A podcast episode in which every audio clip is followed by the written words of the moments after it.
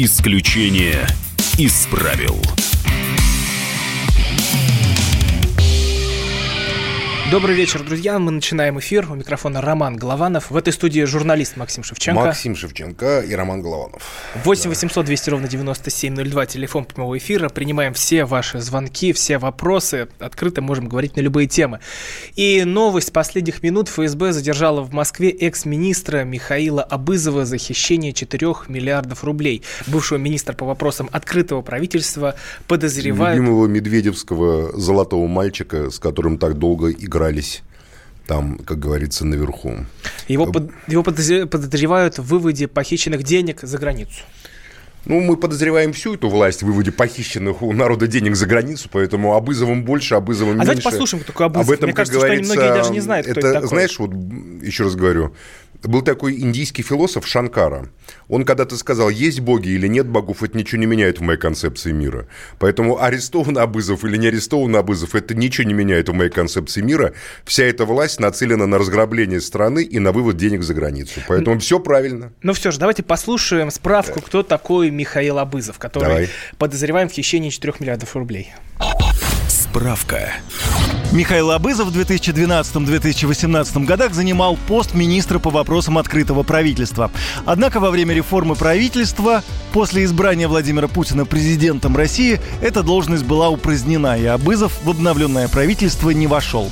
Главными итогами своей работы он назвал перезагрузку общественных советов при органах власти, подготовку экспертным советам при правительстве более тысячи заключений по вопросам социально-экономического развития страны и запуск портала обсуждения проектов нормативных правовых актов. До перехода на госслужбу Абызов работал на руководящих должностях Новосибирскэнерго, ходил в правление РАО ЕЭС, был гендиректором Кузбассразрезугля, а также председателем Совета директоров РУКОМ. Во время пребывания на посту министра Абызов был одним из самых многозарабатывающих членов правительства. По итогам две тысячи пятнадцатого года он возглавил рейтинг самых богатых министров, заработав за год больше четырёхсот пятидесяти миллионов рублей. В две тысячи восемнадцатом году эксперты Forbes оценили состояние Абызова в шестьсот миллионов долларов. В рейтинге двухсот богатейших бизнесменов России он занял сто шестьдесят второе место. Ну вот мы напомнили, кто такой Михаил Абызов. Максим Леонардович, mm. давайте вот спросим у слушателя, как вы думаете, можно ли вообще победить коррупцию? восемь восемьсот двести ровно девяносто семь. Ты какая коррупция, Рома? Открой глаза. Это вопрос не про коррупцию. Это вопрос про системное хищение и разграбление страны. Такова природа этой власти. Это не какой-то жулик Абызов пробрался туда наверх и ну там как бы пакостить, коррупционировать, выводить деньги. Те сказали, он был министром, занимал ключевую позицию в правительстве Медведева с две тысячи двенадцатого года. Я прекрасно помню всю эту возню вокруг Абызова. Я тогда сам, понимаешь, работал э, на Первом канале, помню, да, еще работал, числился. И, в общем, я помню прекрасно все вот эти вот разговоры про это, про все, понимаешь, про то, О что чем это... разговоры? Ну, про инновацию, про там методологическое развитие. Вот те, это классический лидер России. Ну, вы тогда это, это поддерживали? Золотой... Я их никогда не поддерживал. Я их просто видел всех. Я их видел. Вот это все, вот это все, вот это вот лакированное, блестящее, ориентированное на, э, скажем так, э, респектабельное некую презентацию себя как чего-то такого передового, на самом деле просто было нацелено на вывод денег за границу. Поэтому я вообще даже не считаю, что это какая-то коррупция. Какая-то коррупция. Это их политика такова. Просто если вы против вывода денег за границу, значит, вы против этой власти. Вот и все. Если вы за эту власть, то вы за вывод денег за границу. Это сейчас они просто начали между собой грызться. А Абызов – это ставленник, значит, вот смотри, значит, РАО ЕЭС. То есть это человек Чубайса, по большому счету. Человек такого системного либерального крыла. То есть начали сейчас атаковать системное либеральное крыло. В Америке Трамп подал запрос, вот как бы прокурор Мюллер сказал о том, что связи Трампа с Россией не обнаружено, а вот связи Хиллари, Хиллари Клинтон с Россией хоть отбавляй. Она беседовала с Сергеем Кириенко, естественно, по атомным делам. Кириенко тогда возглавлял Росатом, а Хиллари в статусе госсекретаря э, занималась всякими атомными проектами, там, вывозом, разоружением и все такое прочее. И вот она общалась теснейшим образом с представителями либерального крыла российского истеблишмента. Угу. Поэтому вся эта власть такова. Но это не первый министр. Алексей Улюкаев, экс-министр экономического развития. Министр. Анатолий Сердюков, экс-министр обороны. Да. Какой смысл укорять волка за то, что он режет овец? Гиену за то, что она питается падалью? Они не могут по-другому. Вот этот вот Абызов, он сейчас сидит, и он не понимает, что он такого сделал неправильного, чего не делают все остальные. Понимаешь, вот я тебя уверяю. Он сидит, взявшись за голову, думает, за что? Кто меня подставил? Кто меня там арестовал? Враги, кругом враги. А он, Нет. думаете, не знал заранее об этом? Да он вообще, они не считают это преступлением, Ром. Они считают это успешным бизнесом, предпринимательством. А, вы... Они считают разорение народно-хозяйственного комплекса Советского Союза, его разграбление успешным бизнесом. Только на этом можно заработать сотни миллионов. Нельзя заработать сотни миллионов, выстраивая с нуля бизнес, создавая. Ты можешь заработать деньги там какие-то, понимаешь, там, может даже миллион долларов заработать, но ты не можешь заработать сотни миллионов, выстраивая с нуля что-то. Ты можешь зарабатывать только, если ты сядешь на какой-то кусок бывшего советского, типа его как-то так приватизируешь, модернизируешь и начнешь под себя его подгонять. Вот и все. Это их суть. Это суть всего этого mm-hmm. государственного устройства такова и всей этой так называемой экономики. восемь восемьсот двести ровно девяносто семь ноль два, телефон прямого эфира. У микрофона Роман Голованов, в студии журналист Максим Шевченко. Как разрубить вот эту коррупционную систему? Будем активно принимать ваши звонки. Максим Иванович, а вы вот как думаете, что может вот эту систему разрушить? Вы говорите, что она так выстроена. Как же ее тогда остановить? Ее может э, разрушить только сочетание народного гнева и народной политической активности. При наличии, что честные люди из тех э, институтов власти, силовых ведомств, которые все-таки являются патриотами своей страны и которые понимают, что так дальше продолжаться не может, перейдут на сторону народа. Вот это сочетание, если власть в России вернется народу, то станет национально ориентированной, а не действовать в интересах правящей элиты и крупного капитала, его партнерского международного, тогда это может быть изменено. Во всех иных ситуациях при любом гриме, либеральном, консервативном, патриотическом, левом, правом, будет продолжаться грабеж страны и превращение ее в такую Африку с Толстым и Достоевским, понимаешь? Как остановить эту коррупционную систему? Сергей из Волгограда нам дозвонился. Сергей, здравствуйте. Сергей. Добрый вечер. Да, вы в эфире. Добрый вечер. Да, это давний вопрос, как остановить коррупционную систему. Может начать с понятий, потому что такое благозвучное понятие, как богатство, оно присваивается всем. И мошенникам, и коррупционерам, и ворам. А может быть, изменить это понятие. Богатый – это совсем другой человек. Это человек, э, ну, накопление или благосостояние которого приносит благо всем, а остальных называть пресыщенными, заевшимися, погрязшими. Uh-huh. Может, на уровне терминологии нам что-то изменить сначала, чтобы как-то обозначать э, предметы э, истинными названиями. Сергей, спасибо большое. Максим Иванович, ну, может быть, это коррупция, это я где-то на подкорке? Я вообще считаю, что это не коррупция. Какая коррупция? Ну, как это правильно назвать? Он был частью власти, он сам мини... он правительством руководил, открытым так называемым. Я помню, Тина Канделаки там все носила с этим правительством, понимаете, и, как говорится, во все трубы свои прелестные трубила по поводу этого открытого правительства.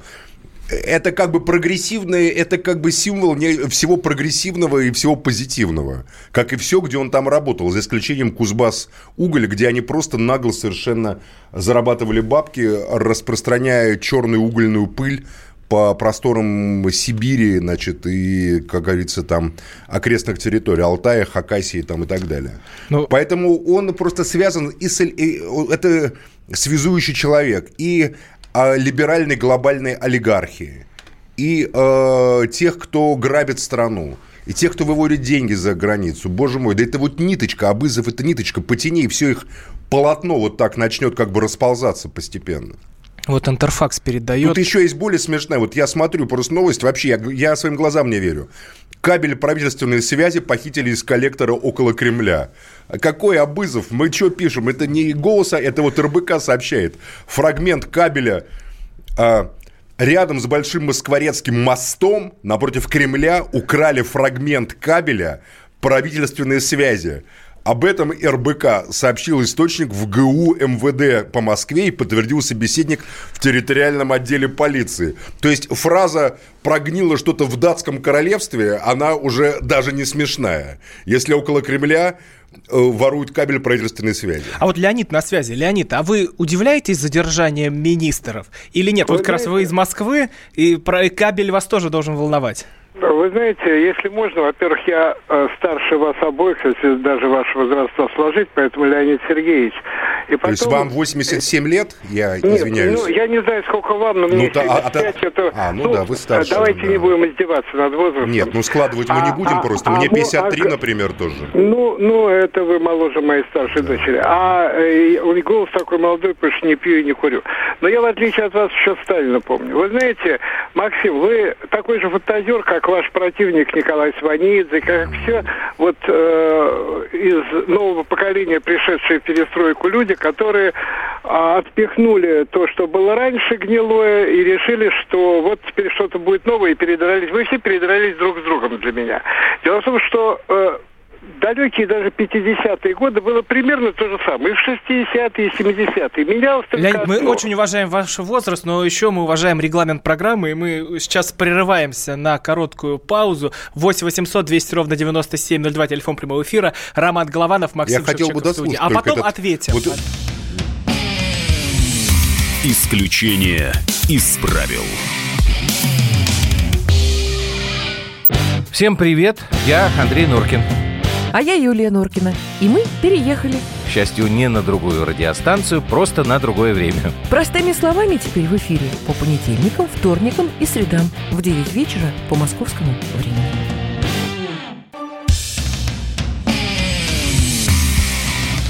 Исключение из правил. Продолжаем эфир. У микрофона Роман Голованов, в студии журналист Максим Шевченко, восемь восемьсот двести ровно девяносто семь ноль два. Жалко, что оборвался предыдущий вот звонишь, потому что я люблю, когда мне устраивают такие выволочки, такие, как бы так помахивая пальцем, говоря, вы не понимаете, молодой человек. Приятно, когда называют молодым человеком, и говорят, что я не понимаю. Поэтому давай такие вот звонки, может, еще раз до нас дозвонится этот радиослушатель прекрасный и как бы продолжит свое э, нравоучение. Но мы сейчас попробуем Леониду дозвониться, если это получится. Но мы переходим к следующей теме от Абызова. Вот сегодняшнее утро началось с, на Первом канале с сюжета о том, что Россия поставила в Сирию новейшее медоборудование. Вот давайте кусочек как раз послушаем из этого репортажа. Мы можем дать... Что-то какие-то по технические проблемы. Мы можем дать кусочек синхрона из репортажа с федерального канала?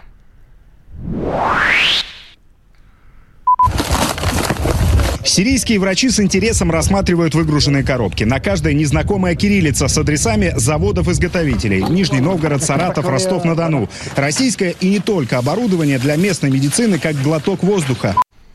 Ну вот а, такая история о том, что новейшее медоборудование направлено в, Си- в Сирию, и я сегодня почитал также соцсети, и как возмутились некоторые наши журналисты и в редакции, а что же происходит а, в региональных больницах? Максим Иванович, вот а, нужно ли так ликовать по поводу того, что в другую страну отвозится новейшее медоборудование, а у нас у самих-то не все в порядке? Не, ну, секундочку, проблем нету, мы же не знаем условия соглашения. Потом отношения с Сирией, они обусловлены в том числе военной ситуацией, военно-техническим партнерством. Это политически, понятно, что это политический акт, и что понятно, что мы не, нам не жалко.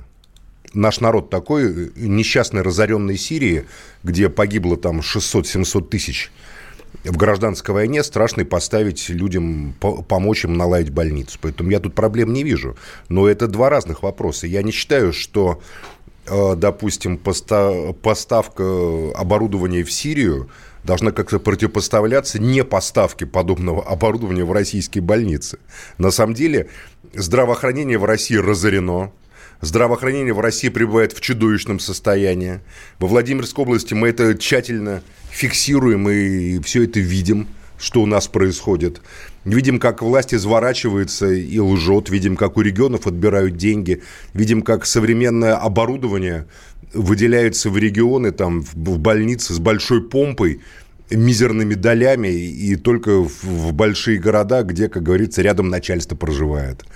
Ну, а Сирии тут при чем? В Сирию надо помогать, Сирии весь мир помогает, потому что сирийцы испытали ужас, страх, отчаяние, горе, и они... Но это больше вопрос к освещению и телевидению. Не, не вопрос что, в том, что мы помогаем Сирии, вопрос в том, что больше. Мы, еще раз говорю, почему... это вот другой вопрос. Вот давайте у слушателей а, спросим, а вот когда мы смотрим по так. телевизионным каналам федеральным про Россию, ну, прямо у нас, я не знаю, там Швейцария или Австрия, а не наша знакомая за окном такая мрачная реальность. А давайте «Правду» откроем. Спецкор отдела экономики «Комсомольской правды» Елена Аракелян привела цифры Росстата по сокращению больниц и школ. Но пока синхрон также технически готовится. Давайте тогда вот вы сейчас говорите, что мы должны помогать. А еще есть мнение лидера движения «Новая Россия» Никиты Исаева. Давайте... Включим. И его нет. Ну, какие-то у нас сегодня, видите, ну, а Исаев, зачем круг? Мне нужен Исаев? Я вот не хочу, например, круг. Исаеву, Ром. Мне Исаев совершенно не нужен. Но у Исаева эфире. Позиция... Он тут орал на меня, хамил, грубил. Зачем мне Исаев? Я Исаева не хочу в своем эфире слышать. Вот можно во всех эфирах, кроме моего... То есть у нас по... есть цензура? Ну, нет, у меня, не, у меня нет цензуры, но как бы мы определяем с тобой, кто будет в эфире. Зачем Исаев? Что нет других людей, кроме Исаева? Ну, у Исаева очень интересная позиция, что ну, наши... Есть Давайте еще это... примерно в России сто сорок шесть миллионов человек, у которых тоже интересная позиция. Ну, вот давайте не, не от... забудем Исаева, Никита, вот мы тебя Исаева, забыли. Да. Видимо, нашим властям важнее помогать другим странам, а не своим гражданам. Можно ли так сказать? Вы согласны с этим? Ну, ну помогать, помогать-то это не проблема. А вот, как говорится, ведь у нас еще есть, возникает сразу вопрос, особенно в контексте ареста Абызова. А поставки, вот эти поставки оборудования за границу, а как они оплачиваются, из каких фондов, а через какие деньги они проводятся, а кто выделяет средства. И тут у нас сразу возникает подозрение, что оплачиваются они как-нибудь через какие-нибудь офшоры, средства выделяются наверняка в троекратном размере. Я это не утверждаю, просто мы так привыкли к подобным делам, и мы настолько легко допускаем подобные вещи, что мы просто не верим. Просто нет никакой веры власти. Вот нам тут писали, что власть основывается на доверии. Ну, она основывается, может, на доверии, но, нам, но у нас нет доверия. Мы, еще раз, вот сейчас вот так клинь клич, кинь клич по России. Давайте соберем деньги в помощь там голодным сирийцам разоренным. Да не откажутся люди и сбрасывать будут, последние там денежки отдавать. Понимаешь, может быть, чтобы помочь другим людям. Таков, таков наш народ, добрый и отзывчивый. Но власти просто веры нету. Власть же делает это как бы от имени народа. Вместо того, чтобы взять это оборудование, поставить какая-нибудь компания медицинская, да, которая, вот, допустим, открывает аптеки, в которых продает неизвестно какие лекарства. Вот взяла бы и помогла бы народу Сирии, да, и вот сказала бы, такая-то компания фармацевтическая поставляет оборудование. Поэтому мне кажется, что не государство должно это делать сейчас. Тут ты совершенно прав. Сначала государство должно свои больницы обеспечить, а вот тем бизнесменам, тем компаниям, которые хотели бы помочь народу Сирии, да, им можно какие-то дать преференции, там, налоговые, льготные или еще какие-то. Но вот Елена Аракелян, спецкор отдела экономики «Комсомольской правды», синхрон готов. Она привела цифры Росстата по сокращению больниц и школ в России. Вот на фоне Сирии, давайте это послушаем. По данным Росстата, число больниц в России сократилось с более чем девять тысяч в две тысячи пятом году до пять тысяч триста пятьдесят семь в две тысячи шестнадцатом году. Это самые свежие данные, которые есть у нашего статистического ведомства. Не очень хорошо все и с числом коек в расчете на десять тысяч населения. Оно сократилось с ста десяти с лишним коек в две тысячи пятом году до восемьдесят один в две тысячи шестнадцатом. При этом и сократились больничные места по разным направлениям. Терапевтические, хирургические, койки для детей и так далее. Похожая ситуация и со школами. То есть растет нагрузка на эти самые учебные заведения и на преподавателей, которые там работают. Вот такая у нас ситуация с больницами и школами. Это была Елена Аракелян, спецкор отдела экономики «Комсомольской правды». восемь восемьсот двести ровно девяносто семь ноль два, телефон прямого эфира. Почему на телевидении говорят больше про международные дела, а не про наши внутренние? В студии журналист Максим Шевченко. Ты меня спрашиваешь об этом? А, у наших слушателей я Потому спросил, но у вас... Потому что про внутренние дела говорить страшно. И так, как говорится, рейтинг власти неуклонно падает. Рейтинг Путина опять уменьшился за последний месяц. Поэтому охота говорить про то, что происходит там, а не про то, что происходит здесь. Mm-hmm. Ну, вот телеведущий... Простые вопросы на сложные, загадочные вопросы, произносимые таким загадочным тоном, как ты вот сейчас это делаешь, есть очень простые ответы.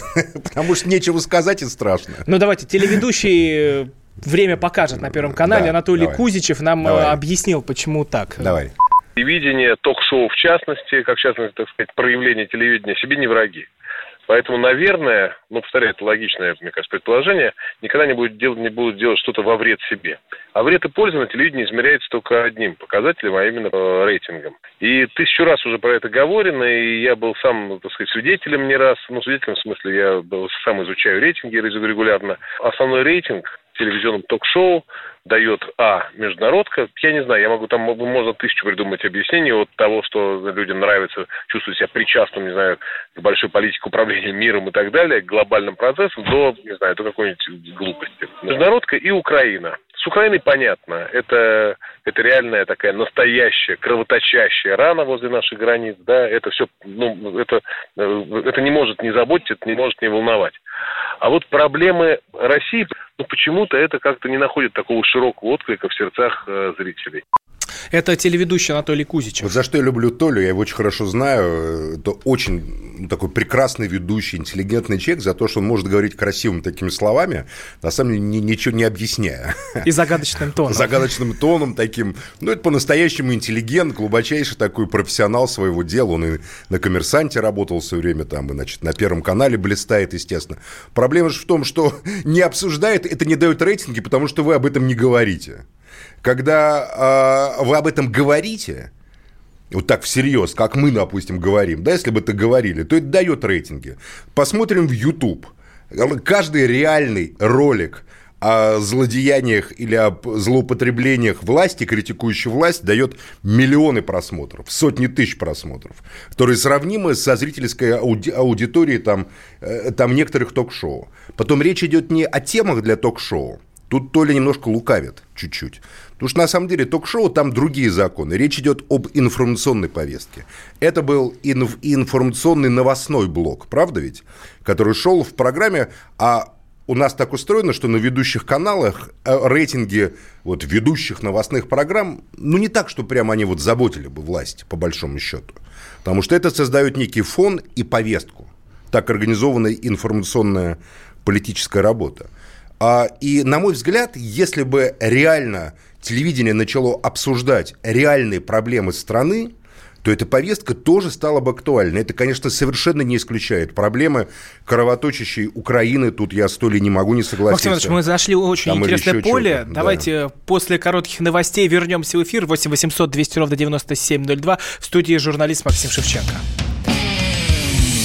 Исключение из правил. Содомиты, извращенцы, моральные уроды. Они повсюду.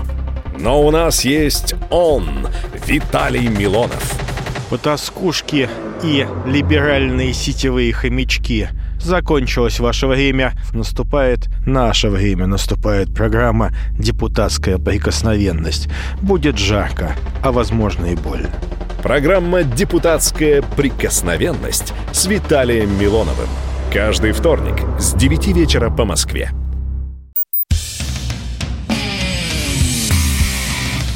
Исключение из правил.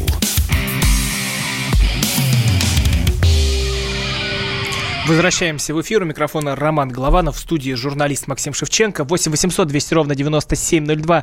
Телефон прямого эфира. Почему на федеральных каналах больше говорят про международную политику, а не про дела внутренние? У нас Анатолий Кузичев прозвучал. Да. Синхроном вы не согласны с ним? Нет, ну я частично согласен. Еще раз говорю, что на самом деле нельзя не согласиться, что там тема Украины, из которой уже сделали, ее приучили. Вот Украина идет во всех ток-шоу, одна, одни и те же люди приходят.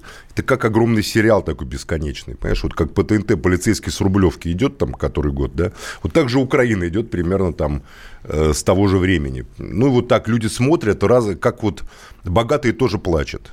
То есть Украина, мы обсуждаем, вот сейчас вот, допустим, Пушков сказал там Порошенко, есть опасения, что он контролирует ЦИК. Про какую-то еще страну мы можем сказать, кто у нас там контролирует ЦИК, кто недавно Грудинина не допустил до Государственной Думы при совершенно непонятных обстоятельствах, и при том, что глава Центра избиркома Элла Памфилова просто, как говорится, не присутствовала, сбежала по непонятной причине. Ну, с Грудининым там, Максим Иванович, правда, да, очень да, много вопросов. Да, все понятно, конечно, с Порошенко непонятно, с Нет, Грудининым почему? Контролирует ЦИК, контролирует силовые структуры, контролирует избиркомы. Есть серьезные опасения, что Украина, что Порошенко вмешается в ход выборов. А теперь просто убираем слово Порошенко и слово Украина. И что у нас происходит? Ром, ну, происходит то же самое здесь. Ну, будем откровенны. Может, мы, говоря про Украину, может, на самом деле люди... Ведь есть такой парадокс, который могут не учитывать эти вот пропагандисты, там, психологи, занимающиеся эн эл пэ. Им кажется, что это переводит энергетику на Украину. А может быть, наоборот. Люди, говоря про Украину, говорят, на самом деле, про Россию. Это приводит к поражению последних лет власти на выборах внутри страны и к падению рейтинга власти. Может быть, они просто ошибаются. Может быть, люди, говоря про Украину, где говорят на русском языке, откуда приезжают русскоязычные эксперты, на самом деле накачиваются негативной энергией вообще по отношению к власти, потому что они не видят уже разницы между тем, что происходит на Украине, и тем, что происходит в России. Вот и все. Но если запустить, допустим, обсуждение да. про какие-нибудь разбитые дороги, какую-нибудь яму под Саратовом, будут ли это люди вообще смотреть ну, и слушать? Ну, да вот мы запускаем обсуждение про разбитые дороги, допустим, не в наших областях, а, допустим, в Кировоградской или Полтавской области. Давай обсудим, как воруют деньги, как какой-нибудь министр открытого правительства Украины, если там такой есть, оказался жуликом и коррупционером. Ну, это же понятно, это все равно будет перенос на Россию. Украину, вы столько говорили, что это братский народ, мы одно целое. Ребята, если мы одно целое, то вы тогда не допетриваете, что по вашей логике, постоянно обсуждая Украину, вы на самом деле понижаете рейтинг российской власти. Потому что одно целое, значит, тогда вот это вот, извиняюсь, дерьмо, которое мы там обсуждаем, мы на самом деле его подразумеваем здесь. Вот так работает человеческое бессознательное. Поэтому давайте обсуждать что угодно. Может, им перейти к обсуждению Индии или Китая? Но это там не, тоже не пойдет. Очень серьезные проблемы. Нет, если целый год обсуждать Индию или там ситуацию в Непале, то это тоже будет давать очень высокие рейтинги. Ну, Владимир Ильич Познер, который к нам не пришел, да, сегодня? Да, сегодня а, пришел. Как ты сказал, что если неделю показывать по телевизору лошадиную задницу, ее будут узнавать на улице, понимаешь? Такая гениальная фраза. Вот это то же самое. Если э, полгода обсуждать ситуацию в Непале, там или в Брунее, например, то э, это будет давать очень высокий рейтинг. Ну, так мы и пришли к Сирии, если обсуждать постоянно Сирию. Ну, меня, ну так и надо для Одно того... Одно время говорит, это нет, было... Ну, Сирию, в... нет, Сирию логично обсуждать. Там наши военнослужащие, туда э, инвестируются большие средства. В целом это успешный шаг правительства на внешнем направлении, на внешнеполитическом направлении, понимаешь? В Сирии достигнут мир, разгромлена террористическая коалиция большая, достигнут соглашения, значит, с Турцией, там, с другими как бы субъектами этой драмы, трагедии. Это не, это не драма, трагедия. Ну, Сирию можно и, об, и обсудить. Тут, тут проблем нет. Просто проблема в том, что реальность про страну не показывает. А как им показать? Ром, ну вот ты смотри сам. Допустим, сейчас вот, значит, сидят там люди на Старой площади где-нибудь во внутренней политике и думают так... Надо направить новых губернаторов, лидеров России и членов губернаторского резерва вот в какие-то там области, двадцать областей. Вот надо их направить. Дальше, значит, это утверждается, утверждаются имена этих кандидатов от власти. Это там прогрессивные, там какие-то, которые заменяют непопулярных старых, да, новые подразумевается тоже непопулярным, потому что их вообще никто не знает. Знаешь, вот как Беглова в Питере, его просто там никто не знает, по, на самом деле, по опросам. Ты не поверишь. Я недавно был в Петербурге, в ЦИОМ говорит, узнаваемость сорок восемь процентов. В Питере просто смеются. Людей спрашиваешь на улице, кто такой Беглов, они говорят, ну, мы не знаем. Просто, что есть какой-то исполняющий обязанность. Но так каждого это губернатора как бы не знает, жизнь. Когда он только вот приходит. Вот именно, каждого губернатора. А теперь представь, что у тебя по телевидению начинают рассказывать про какой-то регион. Ты же не можешь абстрактно говорить, в некотором царстве, в некотором государстве, в некотором регионе плохие дороги и плохие больницы. Салтыков-Щедрин мог. Нет, Салтыков-Щедрин говорил про город Глупов сказками. Поэтому только остается, как они будут говорить. Они что, будут говорить? Им сразу будет звонок. Вы что, понижаете рейтинг нашего кандидата от власти? Ну-ка. А дальше говорить хорошо. А тут телевидение оказывается как бы в ловушке. Потому что начнешь говорить, в вашем регионе все отлично. Волшебные больницы, волшебные дороги. И получится как со Светланой Юрьевной Орловой, которая, докладывая Путину, сказала, что дорога Москва-Владимир лучше, чем дорога Франкфурт-на-Майне-Страсбург. Весь вся Владимирская область, а также Петушинский, Ногинский районы там и, в общем... Покров там хохотали просто... Но эту дорогу можно посмотреть еще, на YouTube. Как говорится, можно увидеть, как она выглядит. Отошли, не, мог, не могли отойти. Поэтому общая ситуация, э, ну, как бы такого... Гоголевщины такой, понимаешь, какой-то такой театральной гоголевщины, когда все замирают в немых сценах и не знают, что сказать, она и приводит к тому, что власть, она становится самой страшной для власти. Власть может быть страшной, власть может быть там, не знаю, слабой, власть не имеет права быть смешной. А иначе как с Орловой получится. Где-то не доработала, что-то не сумела, что-то не смогла. Это вот к этому, понимаешь, поэтому лучше вообще ничего не говорить, поэтому лучше обсуждать Украину, Сирию и Бангладеш. Мне кажется, обсуждение Бангладеш тоже очень интересно. Андрей из Москвы нам дозвонился. Напоминаю, телефон прямого эфира восемь восемьсот двести ровно девяносто семь ноль два. Я Роман Голованов. В студии журналист Максим Шевченко. Почему на телевидении больше обсуждают международку, чем внутренние дела? Андрей, а вам что было бы интереснее смотреть? Украину, Сирию или же дела внутренних губерний? Не, ну Украина... можно оставить, но, так сказать, должен быть разумный баланс. Потому что, например, когда еще только готовилось голосование по пенсионной реформе, этот вопрос вообще в ток-шоу, по-моему, не обсуждался, во-первых. Во-вторых, э- напрочь не обсуждается вопрос отрицательные последствия для нашей экономики отступления в ВТО. Гораздо больше пользы было бы, если бы наряду с Украиной, это все, конечно, можно оставить, обсуждались бы и эти вопросы. Может, это как-то подвигло, наконец, нашу власть, чтобы переголосовать, вытащить нашу страну из Всемирной торговой организации и улучшить ситуацию в экономике, потому что Михаил Делягин на радио КП сказал, что после вступления в ВТО э, жизненный уровень россиян после две тысячи двенадцатого года начал неуклонно понижаться. Но не всех, вот? но не всех россиян. Жизненный уровень Абызова и ему подобных начал неуклонно э, расти, а жизненный уровень большей части населения начал понижаться. Давайте вот так вот скажем. Ну вот мы сейчас заговорили о губернаторах, об отдельных областях. А вы слышали про плачущего губернатора? Еще не... да, Ром, когда... Пожалуйста, я сейчас умру от смеха. Просто такие тоже есть. Такие тоже нам есть. Уже, говорю, нам в Владимирской области Орловой хватило. Все. Где-то не доработала, что-то не сумела. А, давайте вот... Плачущий попробуем... губернатор, это кто такой? Это... Вот я знаю, есть писающий мальчик в Брюсселе, а есть еще плачущий губернатор, тоже бронзовый. Многодетная мать заставила заплакать исполняющего ага. обязанности главы Забайкалья Александра mm. Осипова. А когда mm. она пришла рассказывать о проблемах своих, о ребенке-инвалиде, то он заплакал бы и сказал, что не всем мы можем помочь. А вот есть вообще достаточные полномочия у губернаторов, чтобы действительно помогать? Или губернатор ну, что, такой менеджер? Помочь что? Сделать ребенка-инвалида здоровым он, наверное, не может. Аварий жилье. Да, он не Иисус Христос. Но сделать так, чтобы ребенок-инвалид жил не в аварийном жилье, а в нормальном современном доме, я уверен, губернатор может просто движением мизинца, даже кончика мизинца. Но поэтому вот... это абсолютно лицемерие. А, он помочь дум... может, конечно. А вы думаете, неискренние слезы были? Неискренние слезы, Слушайте, слезы отчаяния, когда из Москвы, из федеральной знаешь, власти вот переводят на месте? Маяковский писал, если выставить в музее плачущего большевика, то типа все будут там толпиться, потому что такого не увидишь в века, понимаешь? Большевики вот не, не, не, не, не плакали.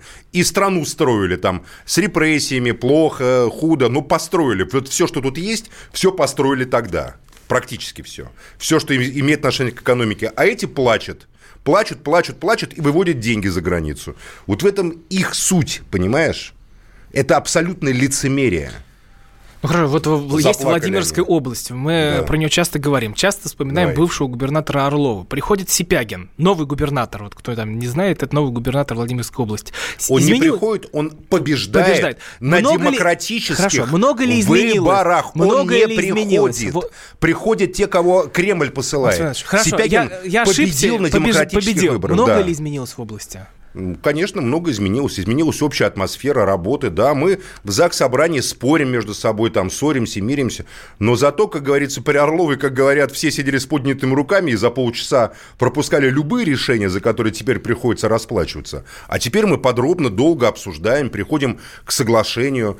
И там или не приходим к соглашению, а там откладываем вопросы. Я считаю, что это нормальный демократический процесс, юридический процесс. Его заметили только вы или люди в области Его тоже заметили? Его в области все заметили. Все заметили. Что значит заметили в области? Дайте поработать. Еще у нас э, Сипягин вступил в должность только в октябре. Октябрь, ноябрь, декабрь, январь, февраль, март. Полгода, Полгода прошло. Да. У вас сидят, Максим, сидят вот этот вот Абызов, сколько он сидел во власти Абызов. Продолжаем после перерыва. Понимаешь? Очень интересная тема. восемь восемьсот двести ровно девяносто семь. семь ноль два. В студии журналист Максим Шевченко. Исключение из правил.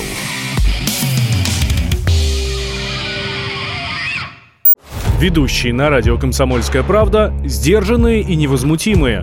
Но из любого правила есть исключение. Дай по морде мне. Встань и дай. Хочешь Чего, стекло хочешь? такое? Давай. Вот, вот, вот, говно в эфир кидаешь. Я... Ты несешь какую-то хрень. Мы расстреляем его из водяных пистолетов мочой. Самый горячий парень радиостанции в прямом эфире. Исключение из правил с Максимом Шевченко. Слушайте по вторникам с восьми вечера по московскому времени.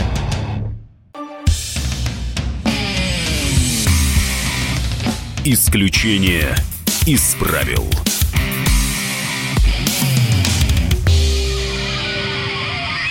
Продолжаем эфир. У микрофона Роман Голованов. В студии журналист Максим Шевченко. восемь восемьсот двести ровно девяносто семь ноль два. Телефон прямого эфира. Также принимаем сообщения в WhatsApp и Viber. Максим Иванович, mm. новым мэром Усть-Илимска сенсационно была избрана двадцативосьмилетняя домохозяйка Анна Щекина. Она набрала сорок четыре процента голосов, а кандидат от «Единой России» Сергей Зацепин набрал только тридцать семь процентов голосов. Но это такая сенсационная история, когда двадцативосьмилетняя летняя девушка, которая мечтала выйти замуж, найти себе мужа, а попала на руководящую должность целого города. Вот как вы к этому относитесь? Что это такое? Почему? Обычно же все привыкли, что выборы — это очень скучно в нашей стране.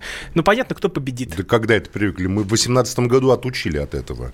Выборы в Приморье, выборы в Хакасии, выборы во Владимирской области показали, что выборы — это не только весело, но и то, где можно победить столь ненавистную и, как говорится, осточертевшую власть. Если, конечно, дать себе труд встать с дивана, пойти проголосовать против кандидата власти, то можно их просто взять и вынести. Поэтому выборы – это очень интересно. Поэтому, на мой взгляд, в Усть-Илимске то, что произошло, Усть-Илимская ГЭС – это достаточно серьезный город, энергетический город. Как-то вот арестованный Абызов тоже имел отношение, значит, к Сибири, Восточной Сибири, к энергетике Восточной Сибири, там, значит, как говорится, ему это инкриминируется по большому счету. Я просто думаю, что уровень недоверия к власти и ко всем представителям власти таков, что люди готовы голосовать за я у порядочных людей. Я уверен, что эта домохозяйка — это очень порядочный человек. Ну вот, кстати, Игорь... Почему ты называют эту домохозяйку? Ну, м- мэр, она теперь мэр. Ну, теперь мэр. Вот Анна мэр, Щекина, да. мэр. А, ну, раньше ну, вот что она... она... Почему она? Вот она сама говорит. Нет работы, есть сын, шесть лет в активном поиске. А теперь ну, она ну, еще... То есть а... она не домохозяйка, а отличная женщина такая, понимаете, которая, там, не знаю, любила, родила, воспитывает ребенка. Очень достойный человек. И чем мы с такой иронией ну, вот про нее еще... говорим? А мы не с иронией говорим, мы говорим, может быть, с каким-то удивлением вот, загадочным. У вас в Америке Сара Пейлин была, которая на Аляске, тоже вот она домохозяйка, мать четырех детей. Она сначала стала мэром маленького городка, потом стала губернатором штата Аляски, потом стала кандидатом на, значит, э, она была, по-моему, от республиканской партии, там вот она была на праймериз Сара Пейлин. В чем проблема? В нормальной стране нормальная, порядочная, честная женщина, которая уважаема людьми, может быть не, не, не только прекрасным мэром, но и дальше двигаться по карьерной лестнице. А, а вот представители власти уже никем не уважаемы и никуда двигаться не могут, только вслед за Абызовым, я считаю. А, лидер фракции ЛДПР Владимир Жириновский, ведь от ЛДПР Анна Щекина избралась в мэра. Давайте послушаем его оценку вот этой победы. двадцать восемь лет – это хороший возраст. Конечно, человек в сорок лет, может быть, имеет больше опыта, но мы же разрешаем участвовать в выборах с определенного возраста. А она жизненную школу прошла, она сама воспитывает сына. Это тоже большое достижение. Город не очень большой, и она знакома с местными, так сказать, обычаями, традициями. Ограничения по возрасту надо снять, ведь люди видят человека, слышат его. двадцать пять лет человек может управлять и в двадцать три. Поэтому дорогу молодежи, я думаю, Думаю, что там все будет хорошо, опыт есть, ей будут помогать. Это вот был Владимир Жириновский. Да, когда я не могу не согласиться с Владимиром Владимировичем, да, не могу. Это а в нашей программе вы часто самое... с ним соглашаетесь. Нет, ну это, ну это разумный человек. Я только хочу отметить, что на этих выборах подло, преступно не зарегистрировали кандидата от ка пэ эр эф. Поэтому при всем уважении к этой замечательной женщине и при всем при том, что я поздравляю ее с победой, как и всех жителей Усть-Илимска, я хочу сказать, что эти выборы до конца не были честными. Я хочу, чтобы власть прекратила эти грязные манипуляции с политическими партиями и эту откровенную борьбу против левых. Вот тут мне задают вопрос, почему молчите? Почему, почему тут белые пушистые? Дайте людям самим выбирать, кто белый пушистый, а кто там шерстистый и вонючий. Ну, когда то... есть нарушения откровенные. Правда, какие говоря... нафиг нарушения? Что ты говоришь? Ром, о чем ты говоришь? Нет нарушений, есть просто... Ну, просто указуль... коммунистов пытаются представить такими святошами, только... но не, мне не, это не тоже надо, не близко. К- конечно, да, вот почему ты только понимаешь против коммунистов, против Грудинина, вот это спектакль, который ЦИК разыграл в последнее время идет, поэтому не надо рассказывать сказки. Мы это видим прекрасно. А так, прекрасные новости, согласен с Жириновским. Достойная женщина воспитывает ребенка и городом будет прекрасно управлять. В студии были Роман Голованов, журналист Максим Шевченко. Услышимся в следующий вторник. Всего доброго, до свидания. Исключение из правил. Содомиты, извращенцы, моральные уроды. Они повсюду. Но у нас есть он, Виталий Милонов. Потаскушки и либеральные сетевые хомячки. Закончилось ваше время. Наступает наше время. Наступает программа «Депутатская прикосновенность». Будет жарко, а возможно и больно. Программа «Депутатская прикосновенность» с Виталием Милоновым. Каждый вторник с девяти вечера по Москве.